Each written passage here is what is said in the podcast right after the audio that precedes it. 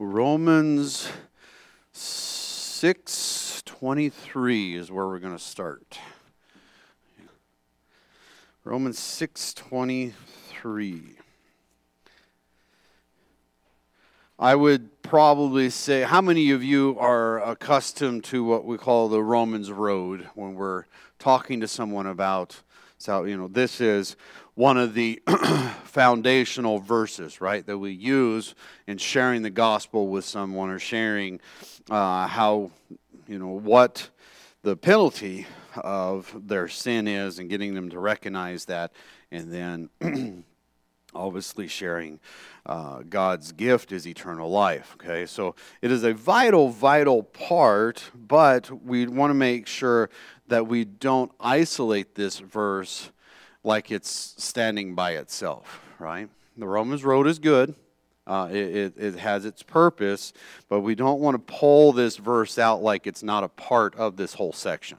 It, it it's a fundamental part of uh, what Paul is is getting here. Okay, and this is like the culmination, the the the final end of the humanity uh, is talked about in this verse, and it gives us some very clear insight. Okay? So we're going to get right into it because we have a lot of ground to cover today. All right. So the first part of the verse uh, we see is for the wages. Okay?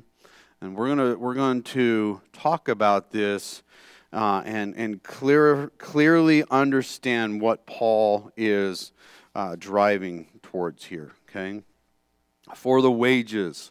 Okay, and you have a blank there. Wages is the payment for work done. Payment for work done. Okay. I dare to guess that everyone in this room has had a job at some point in their life uh, or still has one. And so you go to work uh, to get a wage. Okay for work that you have done. Okay, so uh, it's a pretty clear statement.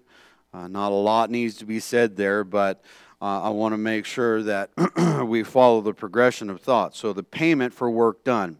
Okay, so the, for the wages of sin, and we'll stop there. Sin. All right, a job, your blank is a job we are born into. Okay? Some people are born into royalty, right? Some people, you know, um, are born into a business. Um, you know, I, the thought that just came to mind, like the, the children from Walmart, right? The owners of Walmart, their children are born into wealth, born into that business. Most likely, they're not going to go start their own when they're a part of a trillion or multi billion dollar company, so they're born into that. Um, we all are born into sin. Okay, so that's your that's the the idea. The job, okay, following Paul's train of thought here with the wages. Your job description that you're born into is what a sinner, right? That is what we are born into. So, the job you were born to do is sin.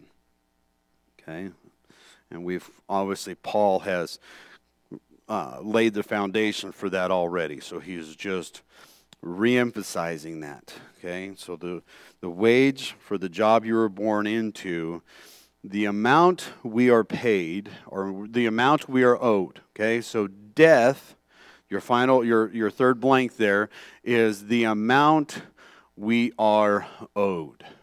Okay? Payment for work done and a job we were born into, death is the amount that we're owed. Sounds like a fantastic job, right? it's a job you didn't have a choice in, you were born into it, and what your payment will be, what you're owed at the end, is death. All right, this is. Um, something we don't have a choice in. This is something we're born into.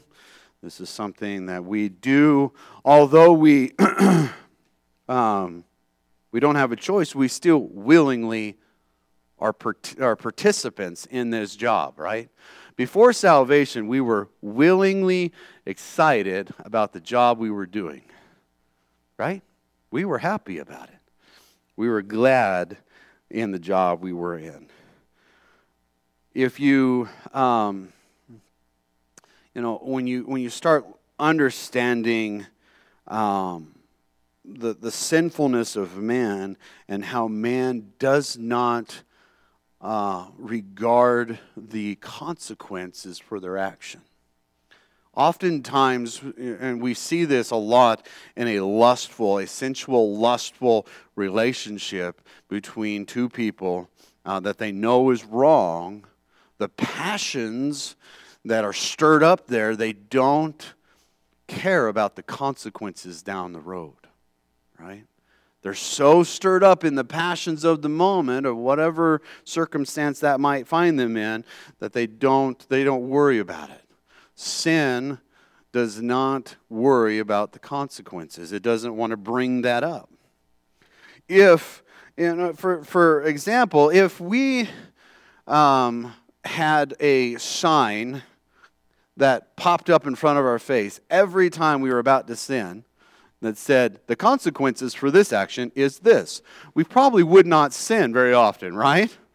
It'd be the, the, the idea of this, this you know uh, maybe we're going to a house to have uh, an illegal poker game and drugs Okay, and when you walk up to the house to this illegal poker game and drugs, on the doorpost of the or the door uh, there, it, it had a sign that said, "The police will be here shortly." Would you still enter in to partake in this illegal poker game and drugs? Probably not. Okay, but that's not how this works. Uh, we, you know, sinners understand there's a penalty, but they don't care. You know, this, this is not something that's in the forefront of their mind. Um, obviously, the wage here is a balloon payment. We understand the, the, the idea behind a balloon payment, right? You know, do we, does everyone know what a balloon payment does? At one, go ahead, sit down. I'll give it to you. Okay, so a balloon payment is um, you, you get you borrow money okay? Let's say you borrow money for a house okay? And uh, in five years you let's say you borrow $200000 for this house. In five years that balloon payment means you're going to owe you don't pay anything until the balloon payment comes. You can pay but typically you don't pay anything. But at the end of five years you have to have that full $200000 okay? So the wages of our sin uh, here uh, your blanks, Amy, are uh, the wages is a payment for work done, and then sin is a job we are born into, and then death is the amount we are owed. Okay? So the death is a balloon payment. We're obviously not given portions of our payment throughout life. This is a final balloon payment, um, as it were. Okay? Any any thoughts just on those three those three words? Any anything I can clarify there? Sinful humanity, willing the this is a willing participant in this. Even though we have no choice, you're still a willing participant in the job you were born into. And you do a good job as we've covered uh, as we covered before uh, when it, when Paul was talking about slavery, right? We were really good slaves to sin because that's all we could do. Okay? So at the end of your life, your amount owed to you is death, and that is a full payment of what you deserve for the job you did. And this is what Paul is uh, emphasizing here, uh, strongly emphasizing. Okay, so any, any thoughts or ideas or comments on those three? Pretty clear, pretty cut and dry. Okay, Paul is the wages of sin is death. Okay?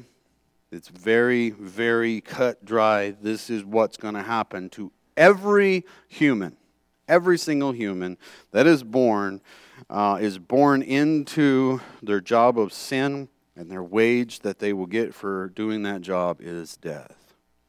All right? Um, probably some of the greatest word, or one of the greatest words in our English Bible is what? What would you say? The, one of the greatest words in our English Bible is? But. It's the very next word, right? Okay? For the wages of sin is death. But. That's a big, big deal right there. This isn't a small statement. But the free gift. We're going to stop right there. But the free gift. Um, this is a double positive. Okay? It's a double positive. How many of you gave a gift on Christmas this year? You gave a gift of any kind, you gave some kind of gift, or maybe even got one. Okay?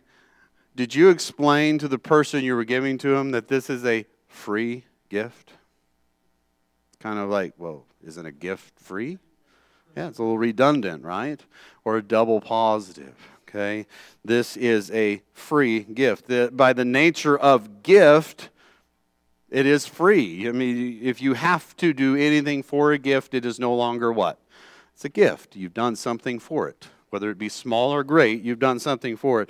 Paul is emphasizing the point. There is absolutely nothing you and I can do for salvation. It's free gift. It's really emphasizing the point here, okay? Which is in stark contrast to what we do before salvation. We earn a wage of, we earn, we work for that gift of death or that, that wage of death, right? We work hard for it. We endeavor our involve, on our entire life is invested into earning the wage of death. And Paul brings out this glorious contrast between the Satan's desired way of uh, giving, uh, giving us a wage and God's. Okay? And we're going to flush this out as we get into actually in, in chapter 7 some more. But the free gift, and we don't want to exclude the gift giver here, okay? The free gift of God. Okay, the free gift of God. All right, the free be, because of his your blank there is because of his love for us. Okay. We see that. Where, where, where do we see uh, we love God because why? He first loved us. We see that in the book of John. Okay? So he gives this free gift to us because of his love for us. Not because we did something, not because I'm a great person or I've done great things or I've accomplished great things because all of us were up into this, uh, we're, we're working really hard in those upper three, right? We all were uh, employed by sin and we all were earning the wage, okay? We all were in that. And God, because of his great love for us, in that while we were what? Yet employed by sin. That's my little added there, but it's, it while we were yet sinners, employed by sin, Christ what? Died for us. Okay? Because of his love for us. This major part, okay? He gives us what? Eternal life. What we were freely given. Okay, that is your blank there. We were freely given this. It's not something we could earn. It's not something we could do a job good enough for. Um, this was given to us freely by Him. So eternal life is that free gift. Um, and very, it, one is a wage that we earn, one is a gift given to us freely by the God that loves us. Um, very clear passage to take someone that wants to argue the fact that we have to work work based. Paul covers that throughout the book of Romans and in Ephesians. In other places, he constantly is bringing us back to the point of we can do nothing for our salvation. It is totally and 100% wrapped up in what Christ has done. Okay? So, for the wages of sin is death, but the free gift of God is eternal life in Jesus Christ our Lord. And Jesus Christ our Lord, the, the last point there, I just have simply Calvary covered it all. Calvary covered it all. Okay. Uh, that one is uh, uh, we uh, were freely given. Okay, that was something we were freely given. The free gift is eternal life. Okay.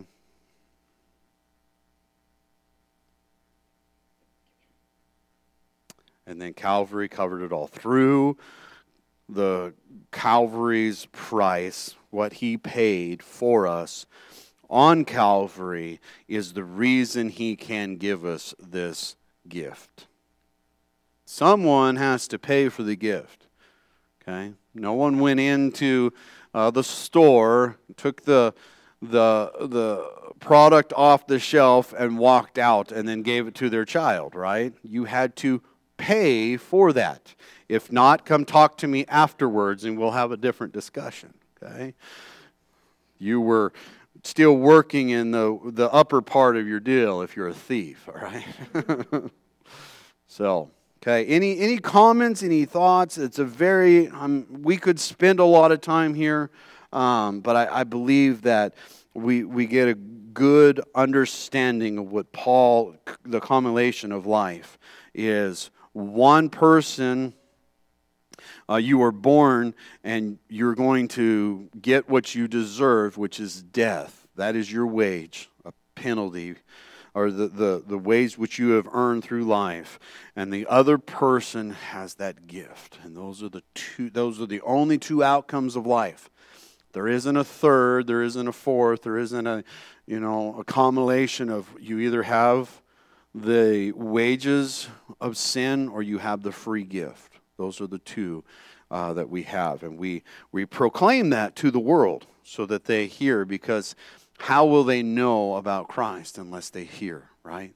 The preaching of the Word of God is how they know. The sharing of the Word of God is how they know that there is a, a deal. And then obviously God works within their heart, okay? Any comments on that powerful verse? Okay. If not, did I wait long enough there, Jessica? She tells me, you never wait long enough. You always ask a question and then move on. So. All right. So, big picture from Romans 6:15. Now, I didn't uh, cover this. Uh, I, I, did cover this, but I didn't use the words and the, the what I'm going to go over. But it's important that we we cover this going into chapter number seven. Okay, so the big picture um, of Romans uh, 6 15 through 23, okay, uh, is speaking to people who were struggling with a big word called antinomianism. Okay, A N T I O or N O M I A N I S M. There you go. All right, antinomianism. Okay, I'm gonna, we're going to read this verse number 15 of chapter number 6. And it's important that we, we understand this so that when we get into chapter 7, this will make sense, okay? Yes, ma'am. Antinomianism. Well, that, that's what we're getting into it. I'm not moving on. okay, we're getting into it. Okay, so Paul makes a statement here in verse number 15. What then shall we sin because we are not under law, but under grace? May it never be. And then he goes into what we just covered here recently. Okay? What Paul is addressing here is a group of people that possibly could be struggling with this thought of antinomianism or anti law. Anti law is another way we could say it, okay? So, anti, the, your, under your, your two lines there, you, I have the definition for this, okay? The doctrine according to which Christians are freed by grace from the necessity of obeying the Mosaic law. Okay? The doctrine according to which Christians are freed from grace, are freed by grace, sorry, freed by grace from the necessity of obeying the Mosaic law. To say a good doctrine or a bad doctrine? Oh, come on now. There should be a quick answer. Oh, no, you're all still writing. Okay doctrine according to which Christians are freed by grace from the necessity of obeying the Mosaic law. So no longer have to obey the Mosaic, the Mosaic law.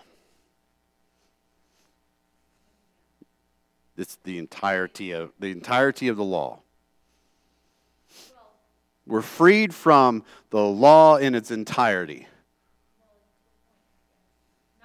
The entirety. Okay? So the idea given here, let's read verse 15. What then? Shall we sin because we are not under the law, but under grace? Okay? So the antinomian is going to say, I'm under grace so I can live however I want. I'm freed from the law. I don't have to live what the law says. Okay? Now, this would primarily probably be focusing on a Gentile group of people here in Rome. Okay? The Gentiles were going to lean towards this bent of, hey, I'm, I don't like the law. I don't really care for that type idea. Uh, I'm given this free, grace, free gift of grace. I can live however I want. I don't have to abide. I'm free from the law. And it's a very wrong misunderstanding of what freed from the law actually means. Okay? So, this section here uh, is speaking to a group of people that would be struggling. And I don't want to get into that too much because we've already covered that. I just wanted to give you the, the, the word. It's called antinomianism, and it's you know, freed from the law completely. I don't, you know, I don't have to abide by the law at all. Okay? Any questions there? Does that, that make sense? That's what that's referring to. Okay, now getting into chapter number seven, okay, let's read the first verse of seven. Or do you not know? Okay, again, Paul is making sure he's speaking to, he's letting them know this is something you know, and he uses the word brethren. Okay? Or do you not know, brethren, for I am speaking to those who know the law, that the law is what? Has jurisdiction over a person as long as he lives. Okay, and Paul is going to, here in the next six or five verses after this, get into an analogy and a, and a picture of what he's going to, um, uh, going to lay out in front of them okay? Uh, and the legalism is what this group of people would be struggling with, okay? And so in Romans 7 1 through 25, and it really kind of bleeds still into Romans 8 a little bit. Um, it, it focuses on the law and it gives us a, a good understanding of what's going on with this, with us and the law. Okay? It's very focused on this, and legalism is what this group of people would have been struggling with. Okay? Legalism. Can someone explain to me what the difference between antinomianism is and legalism is. It's all law, okay? Uh, it's what we see Jesus dealing with with the Pharisees and the Sadducees in the Gospels, right? They were even adding to the law. You could only take X amount of steps on, a, on the Sabbath, or you couldn't do this and you couldn't do that. And, you know, they're, they're, they add and add. And it's all the structure of you have to live a certain way. Uh, or you're not going to be in the graces of God. It's a legalism, okay? Uh, uh, the, the, what I have to write down there is a strict, literal, or excessive conformity to the law. Okay? Putting it, yeah. The, the law is more important. You know, what, what did we see Jesus constantly telling them? I am here to fulfill the law. I am here. The law is fulfilled in me. You know, I it, because I'm out here picking corn or wheat on the Sabbath day is not a uh, there's no penalty in the law. The law is fulfilled in me. All right? Jesus is constantly trying to point them to that and they're bring they're always wanting to go back to the law. All right? a strict, literal, or excessive conformity to the law. Okay, legalism. And we see legalism creep into our churches today in different ways. Okay? Uh, we see women have to only wear dresses. Okay? That's a form of legalism. Um, you can only listen to uh, certain kinds of music. It's a form of legalism. All right, and, and it, it bleeds all kinds of different directions. Only can read the King James Version, right? Uh, legalism. Um, only blink, yes. This is, this is a, an important aspect, okay, of the Christian life. Okay? right? But there's the the it it it almost can get to as silly as what Mike had just said there, okay? The the the legalism um, can get to that point where it's just man's opinion, okay? Women should only have their hair down and long. Men should only have short hair. Uh, you know, yeah and so it, it comes to a point where what what is what is the what is the the driving force behind legalism is that you are forced into obedience and forced into this mold which this group of people think that you should live. Wear a mask, okay? Um, now we're getting political, but Okay, we're, this is uh, inside the church, but yes, it's um, it, it's a it's a a framework that if you are outside of this, then you're not as righteous, and that's what ends up happening with legalism. Is um, I am more right with God than you are because I, you know, only watch G-rated movies and because you watched a PG 13, wow, you know, I'm going to really pray for you this weekend because, you know, your soul is in jeopardy. Okay, that is a true, uh, you know, there, there was, you know, legalism goes to where you can't go to the movie house, but you can rent something from Redbox. There, there's no there's no consistency in it okay? Some would say well you got to get rid of tv altogether and internet and, and and live in a bubble. Well none of this is in scripture. And so they they it's a controlling atmosphere. And we see it within true christianity okay? You can be a true christian and, and, and believe these things, uh, you're just a, misinformed or you're, you're wrongly interpreting what Scripture would have to say. Now, at the same time, if you believe in your heart that only watching a certain genre of movies or a certain music uh, or, or whatever is something that you believe is right, that is okay for you. But when I come to Amy and say, but you need to abide by what I say too, that's when it turns into legalism. Okay? And if I don't have a biblical, non twisted, very, very clear because legal, legalistic people use scripture twisted to prove their point, okay? But if I come to Amy and say, you know, you only should watch G rated movies, or you're not right with God, and I, and I just leave it there, eh, there's no power behind that, okay? But I can say, Amy, you shouldn't live in adultery. I have power behind that statement because Scripture gives me the authority, and that's not legalism. Okay? Legalism is a it's outside the scope of what Scripture would have us to know and believe, and uh, it's living by a set of rules.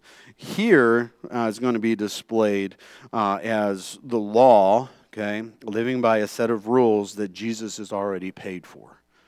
Okay, and he's going to uncover this as we go through this. Okay. All right. Any any other uh, thoughts on? We're going to go through legalism is going to be uh, aspect that we're going to go over the next several weeks here, uh, and, and flushing uh, or going through Romans seven. But any other thoughts on that?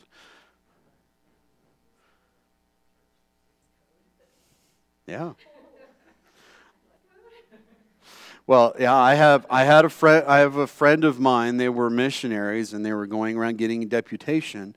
And the church that they were going to go see sent them a letter and asked what his wife wore to bed.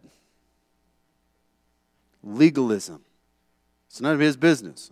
She wears nothing to bed, or wears pants to bed, or a nightgown to bed. Has nothing to do with that church or the belief system. But they yeah, they get into areas, and what legalism tends to do is meddle where they don't belong. They start meddling in where they don't belong. Okay? And we don't meddle within the marital bedroom um, unless you come to the leadership saying, hey, we're struggling, can you help us? The leadership doesn't come to you and say, this is what you should be doing. That's meddling. That's not where our that's not where the scripture gives us the ability to go. Okay? Yes, ma'am. Yes. And and but there's there's there's there's things like I, I the analogy I gave with Amy. If I told her what movies to watch, I'm meddling. That's none of my business what movies she watches. Now there comes to a point. Now she's you know, we comes to find out she's watching nothing but X-rated movies, you know, we have some we have some grounds to come talk to her, okay? But there is there's freedom, there's freedom with music and movies choices and, and those type entertainment. There's freedom in that to a point, okay? You know, there's not freedom of entertainment in a strip club, okay? That's not freedom that we have. But well, this is more speaking to a um, church type setting or a Christian type setting legalism. Setting rules on you that if you don't live by these rules, then you're not a good Christian or you're not real, you might not even be a real Christian. It's setting rules on you that are not given in Scripture. Okay? But the analogy I gave is if I meddle in her movie watching or music watching, that's meddling. Okay? But if I find that she's in adultery, that's not meddling, that's biblical grounds for me to approach her and say, hey, this is sin. Okay? So there's a difference in that.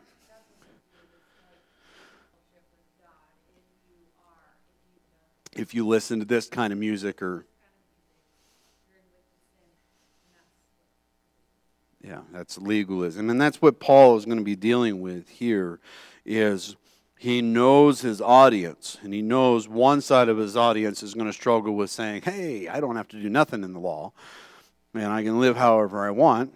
And the other one is going to have the tendency to say, yeah, you got to live completely by the law and structured every aspect of your life and so on. Okay?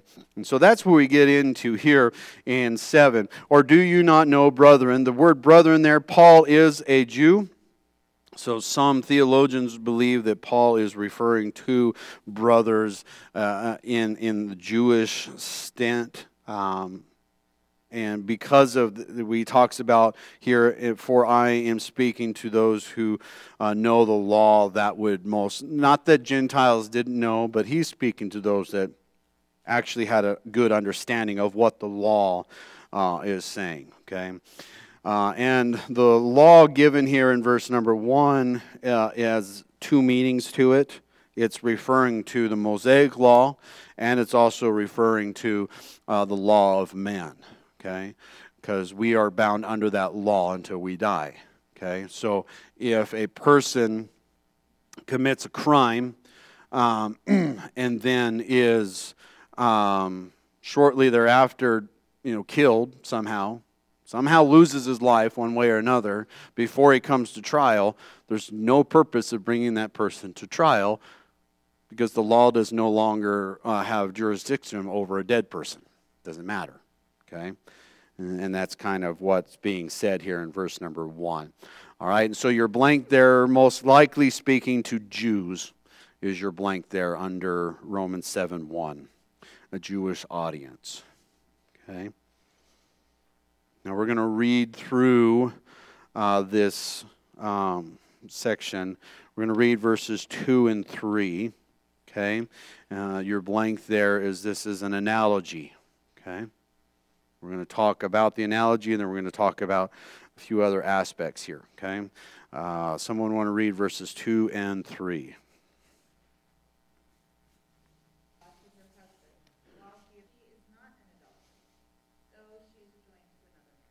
Okay.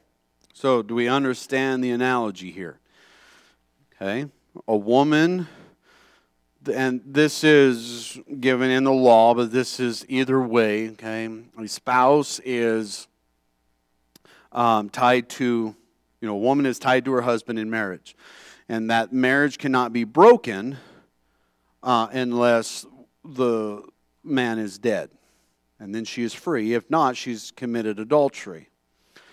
And what we understand by uh, what's given before this and uh, the the whole group together, the whole group of verses, the, the whole context, we would understand this husband to not be a good husband. Okay, this is a taskmaster type husband. Okay, this is a husband that is partic- uh, uh, the picture is the law. Okay, you have to perfectly live all right now how hard that would be as a as for a woman to live um, under this uh, ruling husband that is, you know, you have to live a excellent, perfect life. Okay? This is the, the thought process behind Paul's analogy here.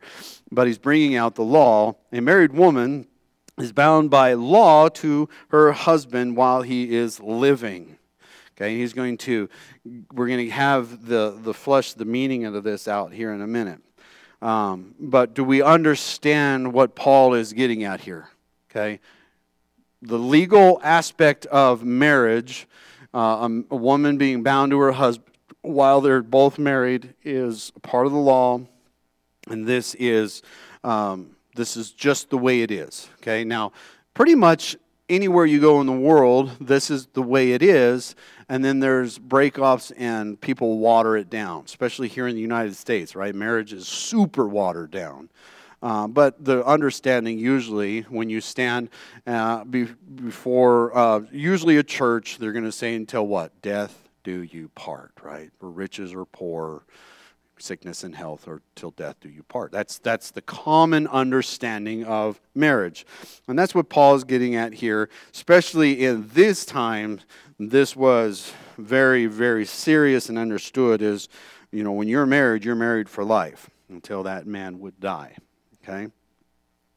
And then getting into verse number four is the meaning which paul gives. What I want to bring out before we get into verse number four, it clarifies something.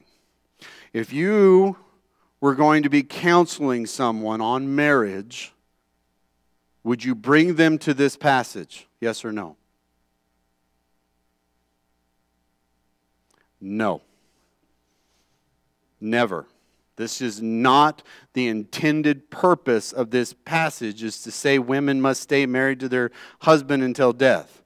This is not at all the intended purpose of this passage. And this is where we can take scripture out of context when we do such things, okay? This is an analogy. Now, we can go other places in scripture to get marriage principles. This isn't one of them.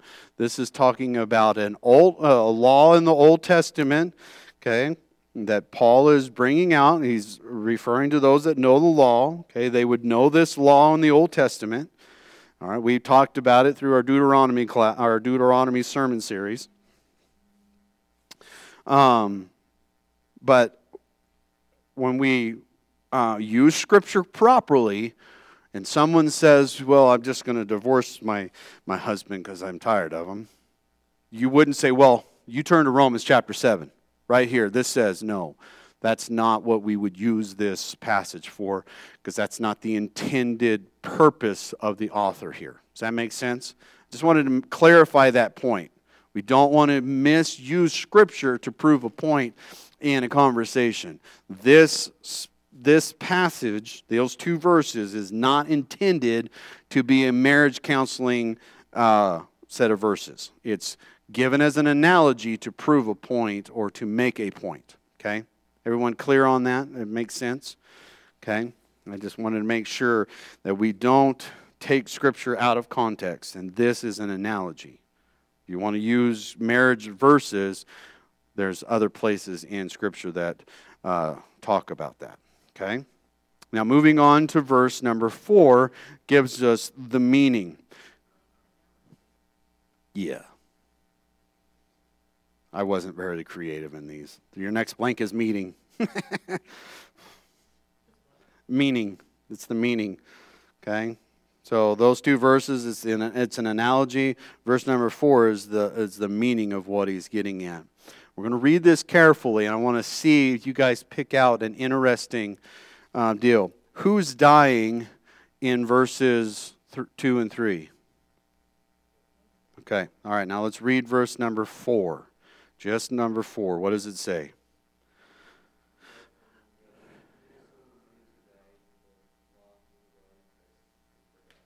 Okay, so Paul throws a twist in this, doesn't he? Who's dying in verse 4?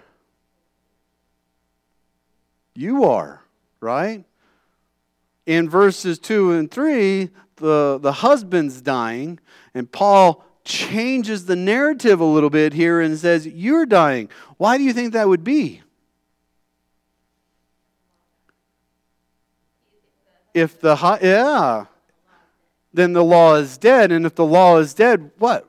We no longer have to live under it or we don't have to live by it if the law is dead if the law is gone away with if it's died so this wouldn't wouldn't be consistent with what paul has been teaching okay should we sin because we are not under the law but under grace may it never be because we still are under aspects of the law all right so for uh, uh, therefore my brethren you you also were made to die to the law through the body of Christ. What's being said here?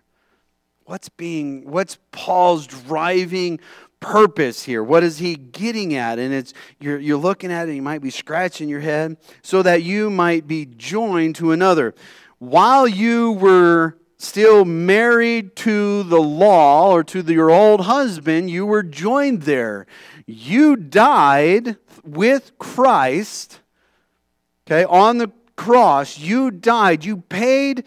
You, you, you were dead with him. That is what is being, the point being driven here is we died with Christ so that you might be joined. When we died with Christ, what also happened?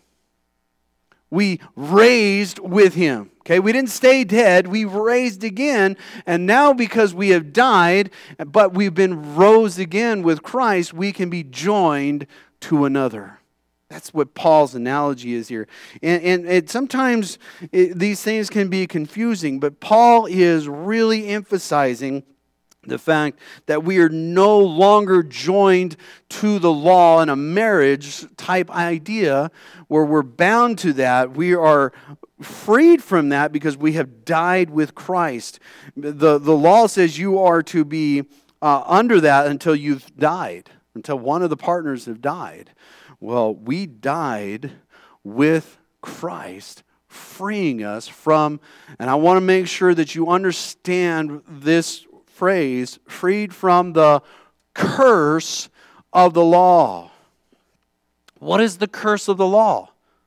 Death, the penalty. We're, we're dead to that. We are no longer under that. Jesus came to what? Fulfill the law. Okay? Fulfill the law. We talked about the three aspects. Remember, what are the three aspects of the law? Remember? Morals, one of them. Civil's one of them. Ceremonial, okay? God, Jesus came to fulfill the ceremonial law. Okay, the ceremonial law is a picture or a foreshadowing of Christ when he was to come to give himself as a sacrifice to pay our sin. He covered that on the cross with us. We died with him. And so that our, uh, our payment would be covered in and covered and no longer the, the law would no longer have a case against us do we see that the law has a case against us when, before we're saved because we are sinful in nature and we, uh, we have nothing that we can do to pay for that sin after salvation, the law sees what? The price paid by Christ on the cross. We died with him, and that, that penalty that would be bestowed upon us is paid for in full. So the law has no longer any uh, hold on us. Just like a husband has no longer a hold on his wife after he's dead, the law has no longer a hold on the believer. Do we see how that's working together now? That's what Paul's. What's that? The law has hold on the belie- uh, the unbeliever, right? Has has him bound. Okay. After salvation, the law has no more hold on the believer because all debts have been paid.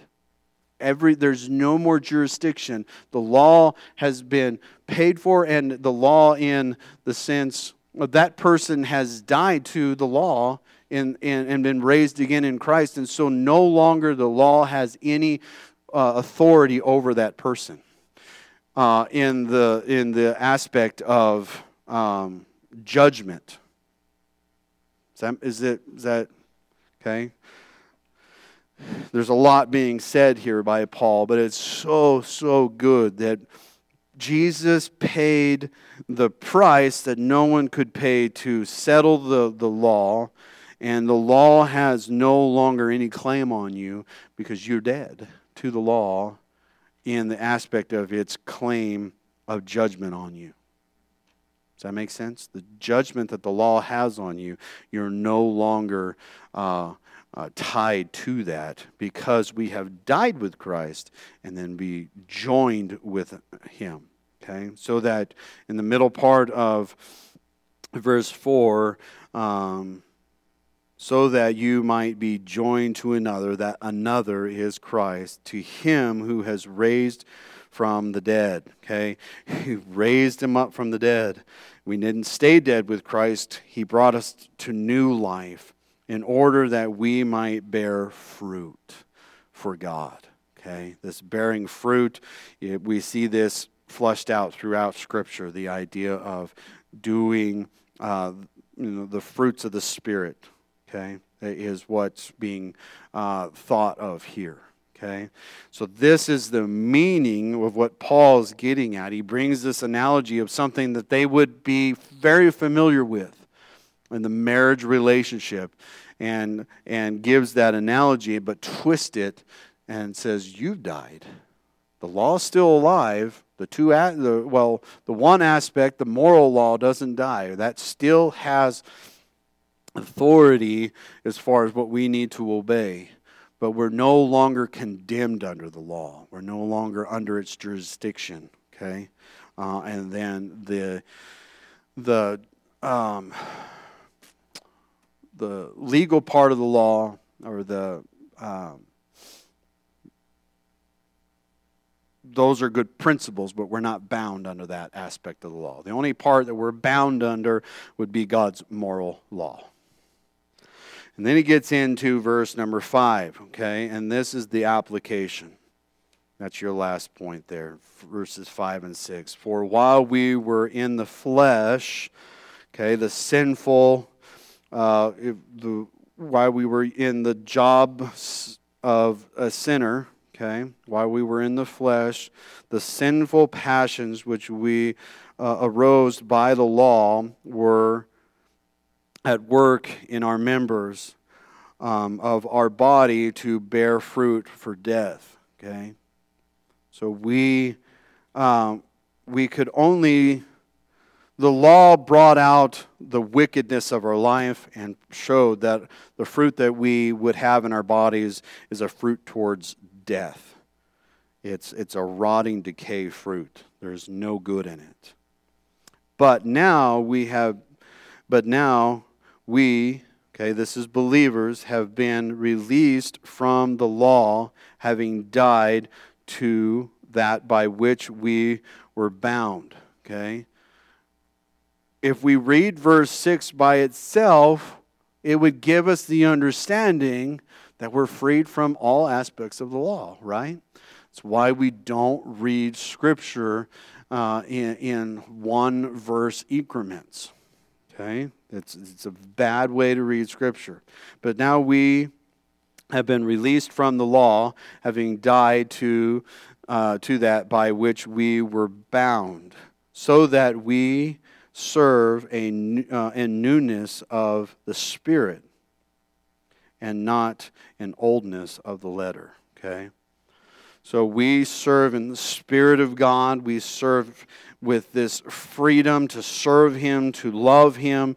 And, and this verse number six is getting to that legalistic understanding. We don't, we're not bound by um, the, the law in its the, the to stay in the letter of the law in legalism, that where you have to abide by all of these standings to, to, to live and, and to, um, to live a good and godly life. But nowhere do we see in Scripture that it says that we no longer are bound under the moral law of God. Okay? The moral law of God is binding upon our hearts. This is referring to the um, ceremonial law that has been paid for by God. Okay, you had to live that ceremonial law, right? You didn't have a choice in the Old Testament. You lived the ceremonial law. And if you didn't, it was not good. You were judged for it. Okay, this was not something that was a suggestion. We're no longer bound by that because we've died to that through Christ, which freed us from the bondage of the law and brought us to new life in the Spirit. Do we see the analogy there? This is a lot, isn't it? I know. Okay? It's, it's deep. Paul is never accused of being shallow. Okay? he's got a lot, he's very deep. He, he, he gives out deep meanings. Okay? But I don't want to make say all these words and then leave it there. So if there is questions or you know something's not being said clearly, uh, let me know and we'll we'll see if we can clarify that. But or is this making sense what Paul is getting at here? We're not freed from all aspects of the law. We're freed from the penalty. It's very, very important. You bear fruit to what you are married to.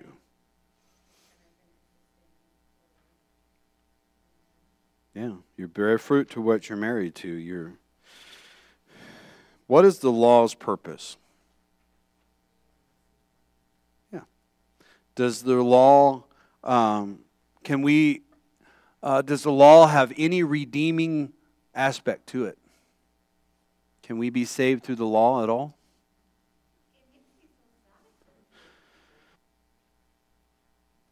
Yeah, it was a picture. We are we are very blessed to live in the time uh, uh, of humanity that we do. We no longer live under the law; we live under grace, uh, and, and, what a blessing that is. Um, and there was grace. There was there was grace in the Old Testament. I don't want to say I don't want us to think that there wasn't grace or or kindness of God in the Old Testament. God was very kind to the Jews. Um, but God used that as a way to the, fore, the foreshadowing of what He was going to come and um, fulfill, not abolish. He didn't come to abolish the law, He came to fulfill it. And He fulfills it in His life and his death and his resurrection, and we partake in his death and his resurrection. And that frees us from the penalty of what the law has. It frees us from that because we've died. We're no longer, that's the analogy that Paul is giving. The, the simple analogy is here you're no Jessica is no longer bound to, bound to me if she dies. No longer. Right? If I claim her on my taxes after she's dead, it's not right, okay? All right. okay, so no longer bound. But some clear, just, just some quick little, just for a few seconds here. Um, throughout verse chapter 7 this is a very key passage to uh, get us to understand the aspect of how the law works and how sin is uh, understood in Paul's mind. So make sure, if at all possible, that you make it. Uh, you know, obviously it's all important, but Romans 7 and 8 are so important to the functionality of the Christian life and how we see ourselves as sinners, and that Paul gives his own testimony here. And, and I do things that I don't want to, and I don't do the things I should. And he, and he flushes this out so that we understand we're still going to sin, we're still going to struggle. But in verse, in chapter 8, man, he, it, it becomes gloriously uh, to us how, how Christ richly saves us. Okay? So, chapter 7, chapter 8, so vitally important to the Christian's understanding. Uh, and, you know, all of Romans obviously is. Um, but, um, yeah. Anyways, good. Everybody have a, a, a good understanding, a better understanding of what this was saying. How many of you read this before you came into the, the class? Okay. Were you, would you come into the, did you come in with a, uh, an understanding of what it was saying already? Did you have a good understanding? Okay. And I'm not trying to pat myself on the back. I'm just making sure that I didn't confuse everyone, okay? I don't want you to send you out here confused. So if you say, hey, yes, it makes sense, that's good. That, that helps me know that I didn't confuse you. Okay? Very good. Okay. Next week is going to be 7 through 13. Oh. Yeah, 7 through 13. Hopefully. 7, chapter 7 of Romans, 7 through 13. Lord willing. If I don't do it, Mike will. Okay, be in prayer for Jen, especially. She's hopefully next week she will will have a newbie. Okay, so Joseph, you want to close this?